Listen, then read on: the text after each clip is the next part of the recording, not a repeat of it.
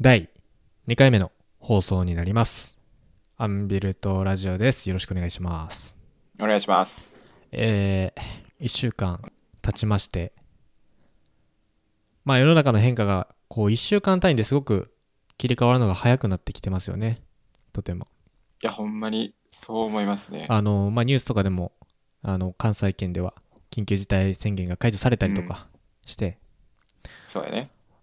まあどうなっていくんでしょうね。あのーすごく個人的には大きい大きいこう社会実験が始まっている感じがするんですけど。おお、社会実験というと、んまあ要はこう、まあ、緊急事態宣言が解除されていろいろこうお店がね新たにこう開店していくわけですけどそうやね。そこに足を運ぶ人も増えてくることによって、まあ、感染者の人とかもうん。まあ、増えん増えないっていうよりかは、まあ、絶対増えるじゃないですか。ああ、まあ一旦もしかしたら来るかもしれんな。うん、なのでこれはやっぱこう確証はないけどまずは実験的に政府が、まあ、解除して、まあえー感染者の伸び率を、まあ、こう伺ったりもしていってるわけですけど、ああ、まあ、なるほど。こういうの見ると、うん、あの変に誤解しないで聞いてほしいんだけどこう、まあ、実験よね俺たちがなんかいわばモルモットみたいな感じですよ言っちゃえば。あー、すごい考え方やな。そのまあこれ本当に悪い意味で言ってるんじゃなくて、なんかうん要うはんうんわかるわかる。政府の人たちがね、まあ、こういろんな偉い方々が、まあ、こういう経済活動をかこうスタートしたってなった時にどういう、うん。まあ、なんか変化があるのかそれをしっかりと仮説検証していく、まあ、俺たちの行動によってこれが見えてくるっていうのはなんかこうやっぱ実験されてる 感じが、ああ、あなるるよほねど。うん、そう、確かに言われてみればそんな感じがするな。そう、まあ、だから、まあ、俺たちは まあモルモットらしくって言ってまた変だけど、うん。まあ、3密を避けたりとか、まうんうんうんあ、ある程度のことはした上で、まあ、日常生活、まあ、過ごしていって、まあ、どんな結果が出るのかっていうのをまた多分これ1週間2週間単位で情報更新されていくからそうやね。まあ、新たな指示がまたそういうそうなっていくと出てくるわけですよねこうしてくださいああしてくださいっていううんうんうんそこはやっぱこう敏感に情報収集してうんうん。うん。 3密を避けたりとか手洗いうがいをちゃんとするっていうところの重要性がまた再確認できたりすると思うので、なるほど。まあちょっと気をつけたいところなんですけどもそうですね。被験者として、そうそう そう。被験者としてね。う被ん、験ち者として、ゃんとこう役割を全うしようと思います。そうやね。で、まあまた話が変わるんですけど、うん。あのーまあ社会人になって、えーもう2ヶ月が経とうとしているわけですよ。ほんまやな、もう。早い2ヶ月経って早いね。早いですよね。早いな。まああのー Y さんは、えーまあ滋賀で、で、今うん僕も今滋賀にいるんですけど、うんうん。まあ、あのー僕のその仕事の関係で、まあ大阪がね、えー主な活動地点なんですけど、うん。まあ、この世の中の状況で今こうずっと在宅で、えー仕事をしてたりとか、まあうん。なんなりかなりしてるわけですよそうやね。でもやっぱねあの大阪で一人暮らしがしたいんですよああ、もともと一人暮らしする予定やったもんね。そうなんですよね、うん、 うん。そうあの意気込んでまあ1ヶ月は東京で研修するということを聞いてたのでうんうんうん。東京でねずっと研修をしてたんですけどいざ帰ってきたら大阪でねこう一人暮らしをして、うん。まあこう社会人として頑張っていこうかなというふうに思ったんですけど思ってなたけんど。かね、テンポがすごく崩れてます、今。そうやね。うん。崩れましたね。うん。まあ、あの、実家は実家でとても、やっぱりね、環境が整っていて、うん。安心感があるね。うん、安心感もあっていいなって思いつつも、やはりこう、一人暮らしをね、早めにしたいという気持ちもあるわけですよ。うん。うん。なんかいろんな自立の観点で見てね。そうやな。そう。まあ、なので今回は、やっぱりこう、自分たちとね、年代層が同じの人たちもいるし、まあ Y さんも一人暮らししたいですよね。うん。したい。めちゃくちゃしたい。なので今回はちょっと一人暮らしと家事についてちょっと話していきたいなというふうに思っております。はい、お願いします。はい。まあ一人暮らししたいですよね。したいですねうん。したいですね。これ、一人暮らしなんかしたいなって思い出したんって、なんかちなみにいつ頃やったりするああ、大学1年生の時かな。大学1年生うん。うんうんうんうん。なんかきっかけでそれは思ったの。なんでかっていうと、まあ、ちょっと題名忘れてんけど、うん。あれ本を読んで、おうその、大人になるってどういうことかっていう、みたいなことが書いてあって、おうおうおうで、まあ大学生ってまだ子供やけど、社会人になったらやっぱ大人になりたいやんか。しっかりした。そうだね。やっぱり大人になるためには、その自分で稼いで経済的な自立が必要やって書いてたわけですよ。うんうんうん。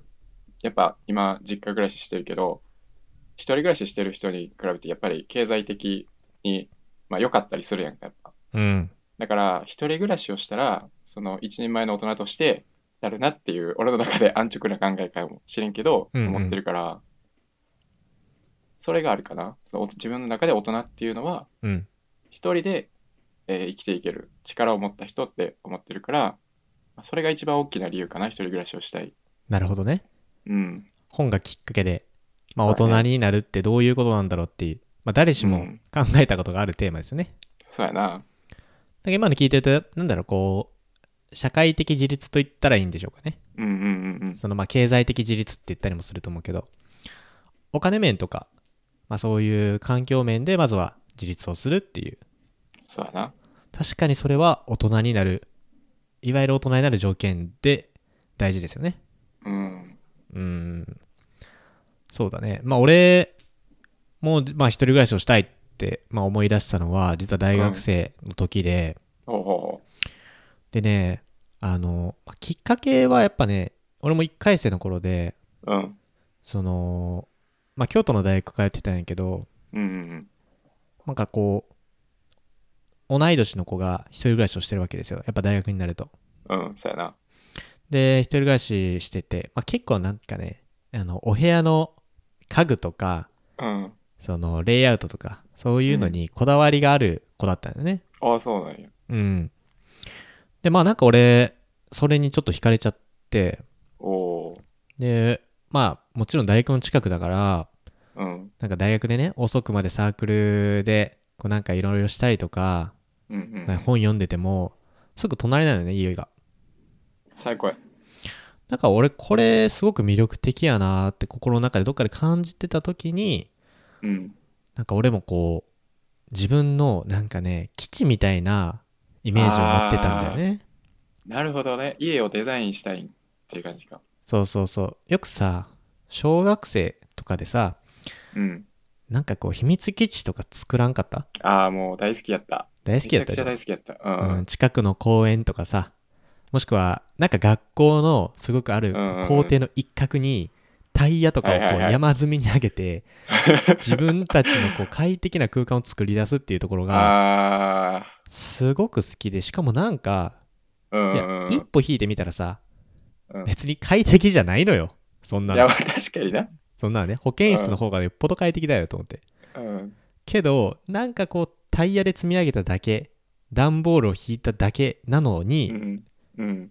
あの心理的安心安全感っていうところがなんかすごく、うん、なんだろうねちっちゃい時からあったみたいでああ。そう友達の家行った時にそういうなんだろう自分の陣地を持っててうんうんうん多うん。分これがあのなんだろうね汚かったら、まあ、表現が正しくないと思うけど汚かったりとか別になんか本当に 住むだけのなんかうん適当な感じだったらそうちょっと無機質な感じだったら、うん、まあ、別にそんなに魅力を俺は感じなかったんだと思ううんああ、じゃあその友達が綺麗にしてたからやな。そうそうそう そうなんかこの机の木の感じがすごく良くてとかああ。冷蔵庫とあの電子レンジの色はこう統一させてとか言ってなんかお結お。構いいなと思ってえー、それすごくすごいな。そうなんかね整ってんだよねまあこれは整ってん な。そう人によるんだけどね別にそんなの,、うんあの関係ないっていう人も、うんまあ中にいると思うんだけど、まあ僕ですけど。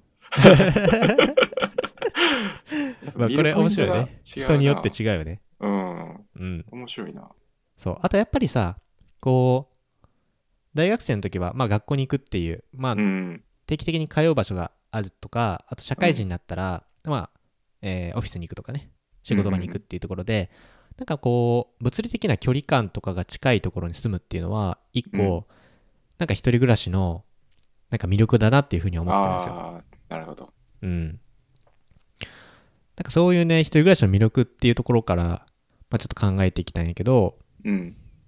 まあなんか一人暮らしのいいところと、まあちょっとこう、悪いところって言ったら変だな。ちょっとなんか課題っぽそうなところああ。みたいなところをちょっと話していきたいんやけど、うんうんうん。なんか一人暮らしのどこに魅力を感じる魅力を感じるポイントか。そうそうそう。そうやな。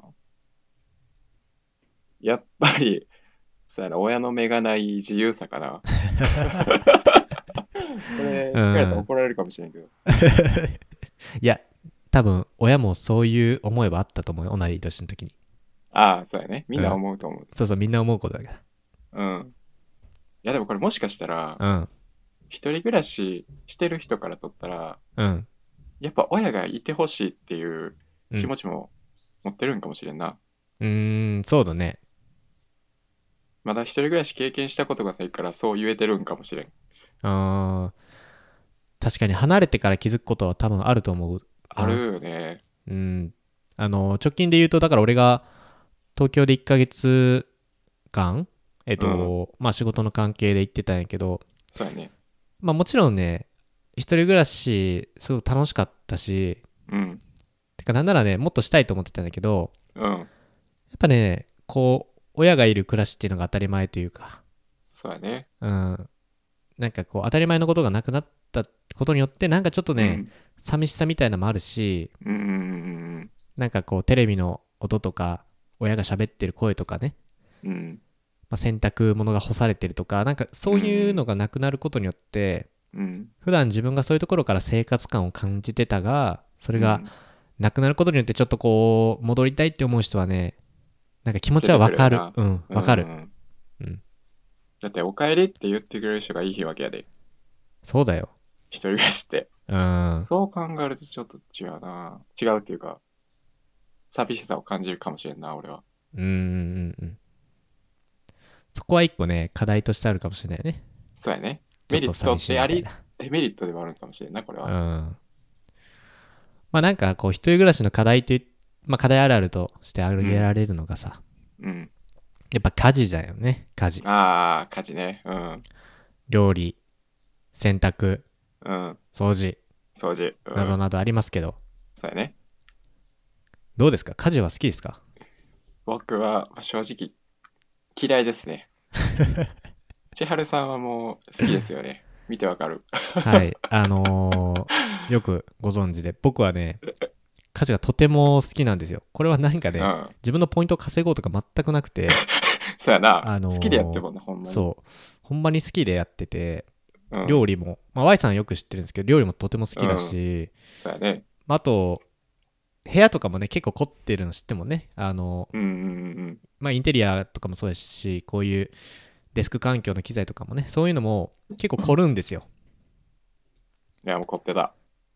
でやっぱ掃除もねなんかなんか好きなよね、今日もやってたやろ。そうそうそうちょっとこのすごい余談なわん。ですけどねこうラジオうのん収録する前に、まあ、僕はちょっと日程を1日ずらして考えてしまったんですけどまあその、う その間にねずっと掃除をしててすごいわ。うんいや気持ちいいんですよね掃除ああ、なるほどね。うんここはねやっぱあの人とちょっと違うので、まあ、家事はうん好うんき、で Y さんみたいに結構多くの人は家事はめんどくさいっていうかねいやー、ちょっと苦手やな。うんなのでやねいや一人暮らしをするっていうことはそういうことにもこう向き合っていかないといけないんですそうやよ、な。うんうん。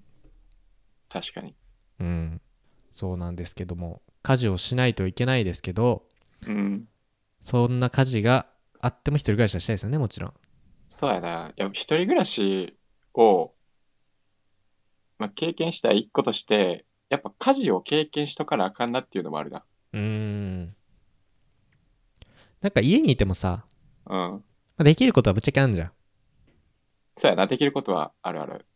なんかそれでやってみたこととかあるあ、でも俺、最近社会人になって、うん。弁当作ってるえのと、あと、シャツにアイロンをかけるおお大事。自分でやるようにした。うんうんうん。 すごいちっちゃなことやけど、もし自分が一人暮らしして、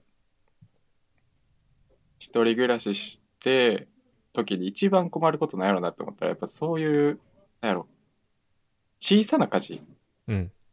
小さな家事、うん自分が家事と認識していない家事があるなって思って、それをやっとかなあかんなっていうのがあったな。あー。まあ、小さこれなは価値ね。そう、ま、妻の取説っていう本では、これを名もなき家事っていうへ書え。きたいてるけど、 妻の取説。ちょっと、なんで彼女もいない俺が妻の取説を読んでるかわからない。まああやっぱの、予習そう やね。いい旦那さんになりたいっていう気持ちがあるから、まあ、それの予習でちょっと読んでたんですけど、はいはいはい。で、まあ名もなき家事ってうん何かっていうと、まあ、その名の通り、なんやろ、認識していない家事がうん。いっぱいあるんよね。なるほど。認識してない家事。つまりうん名もなき家事ってことか。そういうことなんですよ。はいはいはい。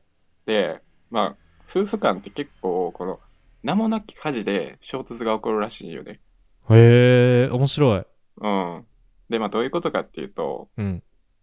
例えば、男性って、ゴミ出ししてる人、多いと思わへん。その、家事の分担で。いやー、すごい変形混じってるかもしれへんけど、なんか、 まあ俺結構ドラマとか映画を見るから、うあん。の、感じる。それはある。うん。あるよな。うん。ゴミ出しをしてる男性って多いんですよ。多う分。ん。で、男性が思ってるゴミ出しって、まあ、集めたゴミを集積所に持っていくっていう作業じゃないですか。うんうんうん。そうですで、ねこ。れもじ、まあ、実際立派な家事の一つなんですよ。うん。でも、男性が、まあ、これはちょっと偏見混じってるかもしれないですけど、うん。男性がしてるゴミ出しって2割なんですよね、ゴミ出しのうち。おー。というとどういう、どういうことかっていうと、まず、うんゴミを出すには、ゴミ袋を用意しないといけないわけですよ。はいはいはい。いや、これ結構当たり前って思うかもしれないですけど、うん。じゃあ、その、ゴミを出す袋ってどこでもらえるか知ってますかっていうことなんですよね。なるほどね。それはどこから来たのかと。そう。なんか俺、今度、粗大ゴミを出すんやけど、その粗大ゴミの出し方っていうのも全然把握してないから、お母さんに聞かないといけないっていう状態に陥って、ああ、なるほどね。うん、ゴミを出すっていうのは当たり前の行為やけど、その自治体が決められたように、決められた袋を購入するっていう過程は、うん多分男性してないんじゃないかなって思うんですよね。うわ、確かに。それはある。うん、だから、これまず名もなき価値1、ゴミ袋を買うっていうえとこーろから始まるんですよ。面白 い。これフリーでタまーだ家を買うみたいな さ、ものと似てたんだけど今。あーそうやね、うん。まずそれはまねだ。うん。ゴミ出しの一つ目が、まずこの段階なんですよ。うーん。で、次、ゴミ袋を買ったら、そのゴミを、まあ、分別しないといけないじゃないですか。うんうん。ゴミ箱をあの、家で使うゴミ箱を買って、で、ゴミを箱を置く位置を決めて、それに分別してゴミを入れないといけないっていう。うん。これが名もなき家事に分別。うーん。で、3つ目、まあこれ5つあんねんけど、家庭がゴミ出しって。おうおうおうで、3つ目が、えっと、ゴミを出す日、曜日はといはいはい日付を把握しないといけないんですよ。これは何日は燃えるゴミだとか、そう何そう日そうはそう瓶缶の日だとか、そあるもんな。う。うん。それって男性把握してますかっていうことなんですよね。してないと思う。まあすごい偏見入ってますけど、うん。 まあまあまあまあ、家庭としてね。うん家庭として。うん。だから、名もなき家事さん、収集収集日を把握するっていうのがあるんですよね。おー。で、4つ目が、えっ、と、まあ、収集用、買ってきた、自治体から買ったゴミ袋に、まあ、ゴミをまとめるっていう作業。うんうんうん。そして最後に、収集日に、収集日の当日にゴミを出すっていう過程がやってくるわけですよね。ほこれが5つ目。だから、今言った、1、2、3、4のうち、あ、1、2、3、4、5のうち、う。うん。男性がやってるのは5だけなんですよ。 わー、すごく、なるほどと思ってしま った。思ったやろ。うんこれもう、俺妻の取説読んだ時は、なるほどと思って、あ、これ面白いと思って、話す、話したって止まらなかっなんか料理で言うとさた。うん。もう作ってなんかまあ夫の人がねうん。例えば食器を出す、はいそはいはい、れはい。をやってるみたいな感じだよねああ、そうそうそでも食料理を器盛りを付ける出っていうすだけっていうのはそこに盛られる、まあ、もちろん料理があるわけでうんうんうん。その料理っていうのはこうちゃんとね調理されたりとかなんかこう安い日に奥さんが買ってきたりだとかうんうんうんうん。そのいそうろやんな過程が踏まえてうん。そこ料理にあがる。出てるっていうことだよね。そうそうそあう。でも一人暮らしをしてないと、それに気づけないと思うんですよね。ーいやほんとそうだと思うね。やんで、うんいや俺もちょっとびっくりして、これ読んで。うんで、その、やっぱ女性、まあ、女性が家事をやって、男性が働き出てるっていう家庭がまあまあな多いと思うんやけど、うんその、まあ、女性はやっぱ家事ちょっと手伝ってほしいって思ってるわけやんか。うんうんで、その女性がゴミ出しを手伝ってって言うと、いや、夫は、夫からすると、いや、手伝ってるやんって思っちゃーうんよ。んそこで衝突が起こっちゃうっていう。なるほど。その夫さんはその何もなき家事に気づいてないから、その見えてる家事の部分だけを思ってやってるって思っちゃうけど、女性からしたら、1、2、3、4の過程をうんうんやってほしいって思ってるから、まあ喧嘩になっちゃうっていうことなんですよね。へえ面白いすれ違いだね本当に。そうやね。いや、本当にすれ違い、やっぱ多いやんか、夫婦間で。いうんや、こういうの知ってると知ってないで、やっぱ全然違うやんか。そうやな。うん、この話ちょっとすごい面白いなって思った。うんいやめっちゃ面白いし うん、なんか今聞いてて俺個人的な体験やけどうん、やっぱその一人暮らししてさ、まあ、調理するとかあと、うんうんうんまあ、ゴミをまとめるとかもそうやったけどあれこれどこのスーパー行こうかなとかねああ、ああ、なんかたまにやっぱ毎日行くとさ嫌でもさこう何々が安くて何々は全然変わってないとかってスーパー行くと分かるんだああ、ああ、見えてくるんか。そうだからさ昨日トマト買った時はなんか4つうでなんか300いくらしたってなって、うん、でもなんか翌日の日行くとなんか一玉なんか90円80円ぐらいで売ってたりとかするおお、あれじゃあ俺昨日買ったトマトめっちゃ損したってことやんとか ねああ、はいはいはいはい。なんかまあちっちゃいことかもしれないしうん、別にき気にしなくていいことかもしれないかもしれない。けど見えちゃうんだよやっぱりそうやな。ああれもしないとダメだこれもしないとダメだってなった時にいつもこう、当たり前のようにねあのやられてたこととか出てくるものうん、とかっていうのは、実はいろんなこうコンテキストを踏まえた上で、まあ、奥さんであったりだとか、うんまあ、。逆にねもしくは旦那さんかもしれないね、ああ、そのパターンもあるうね。んうんがやってるっていうのはまずこう知るっていうところから大事だよねそうなんですよ。うーん知るっていうところから。やっぱ見えないじゃないですか。知らなかったら。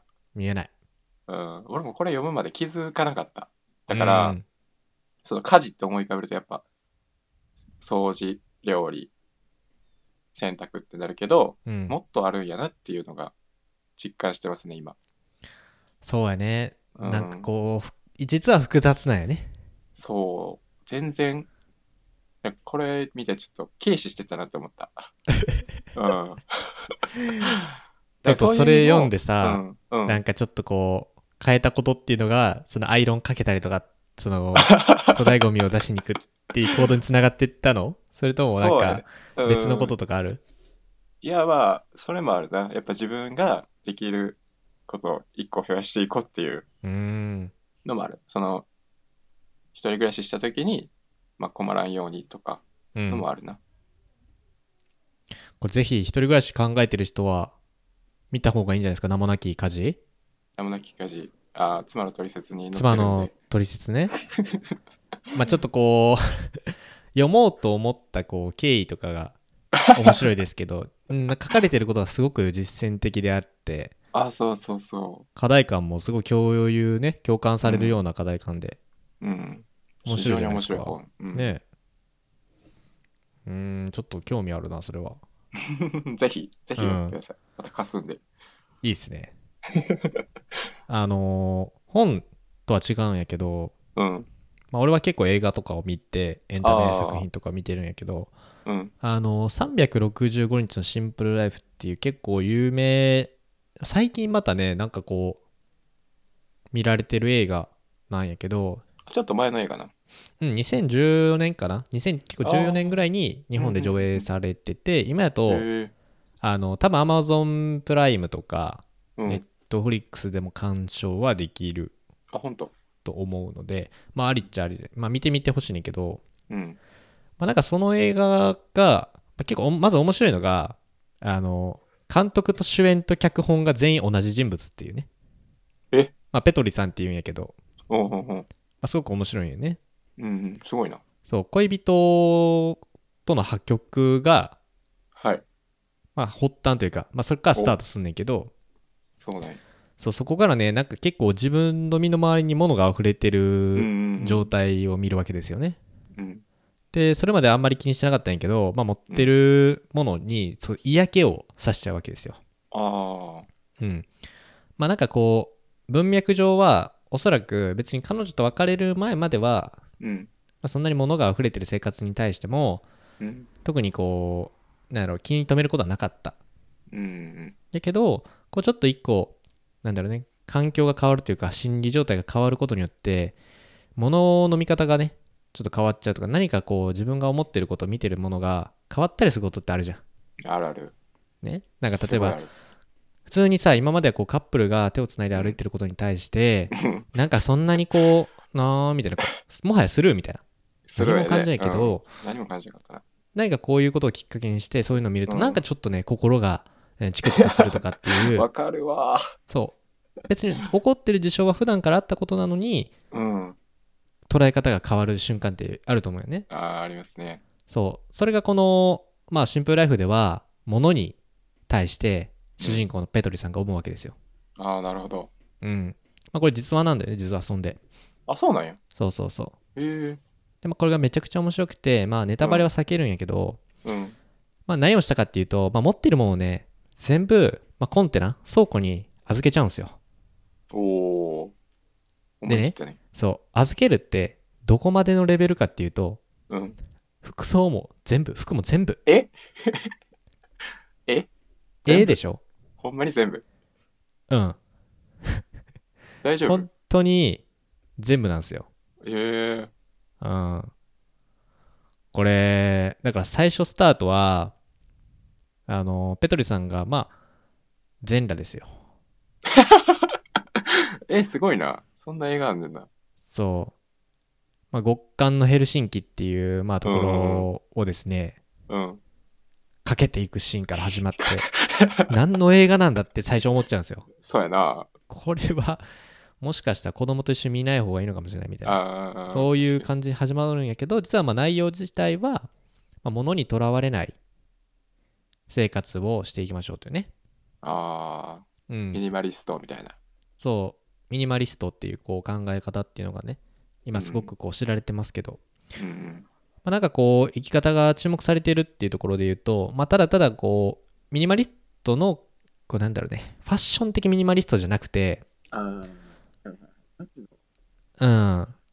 まあの見えるやつ。そうまあ誤解がないように言うと要するに、なんかみん今ミニマリストって流行ってんじゃんっていううん。だからまあちょっとこう小切れにしようっていうんじゃなくてうん。この映画ではずーっと問い続けてるメッセージがあってほう、まあ、あなたにとって本当にし必要なものとかあると幸せなものは何なんですかっていうことを常にこう考えさせられる映画なんですよ大。事やな。うん、でそこから分かるのがまあ大体生活に必要なものがね100個ぐらい。 100個。でまあなんかね必要なものは100個やねんけど、うん。まあ、さまあこれはちゃんとね映画を見てか体感してほしいんですけど、うんうんうまんあ、ペトリさんがねそれだけやとねやっぱねダメなんですよ人って。あ、そうなん。そう生活に必要なものはせいぜい100個なんやけど、ああ、はいはいはい。生活を豊かにしてくれる楽しくしてくれるものもせいぜい100個なんやって、あ、そうなんや。うん、 200個これより多いと生活の中にかなりちょっとノイズがああ、多いんや。多いっていうんですねう。うんん、まあなんかそういうのも気づきがあるので一人暮らしをするのももちろんやけどなんかちょっとこううん暮らしに興味があるんだったらかなり面白い映画ですし、ええあんまりね面白そうやな Y さんはあの映画を見ないと思うんですけどあ見ないですね 逆にうですそ、ね の、まあ、見なくても例えばうん。あのなんだろう映画のレビューとか見たらねあのあ、どういう内容なのかっていうのも分かるし、うんこの映画からどんなことが学べるのかっていうのも分かるからうん。だったら見てみようってなったら見たらいいオッケ 逆に概要とか見てレビューとか見てああ、うんそんな感じなんやって言ったら別に見なくていいよね、ー。そうだね。うん、別に見なくていいと思 うんううん。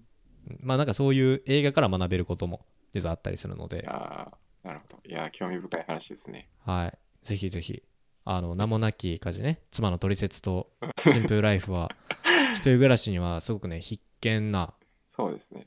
エンタメ作品、本であったり、映画ということですけど。観点が違いすぎるけどな、これ。 うん面白いな、ほんまに。そう全、然違うな、見方が。結構面白いですね。うん。はい。というね、ことで、今回は、はいまあ、一人暮らしと家事について、まあ、ちょっとテーマを問い合いましたが、まあ、うんまたね、えー次週以降は違うトピックで、何かこう話していきたいと思います。はい。はい。えーそれでは、本日のアンビュートラジオはここまで。Y さんと千春でした。はい、ありがとうございました。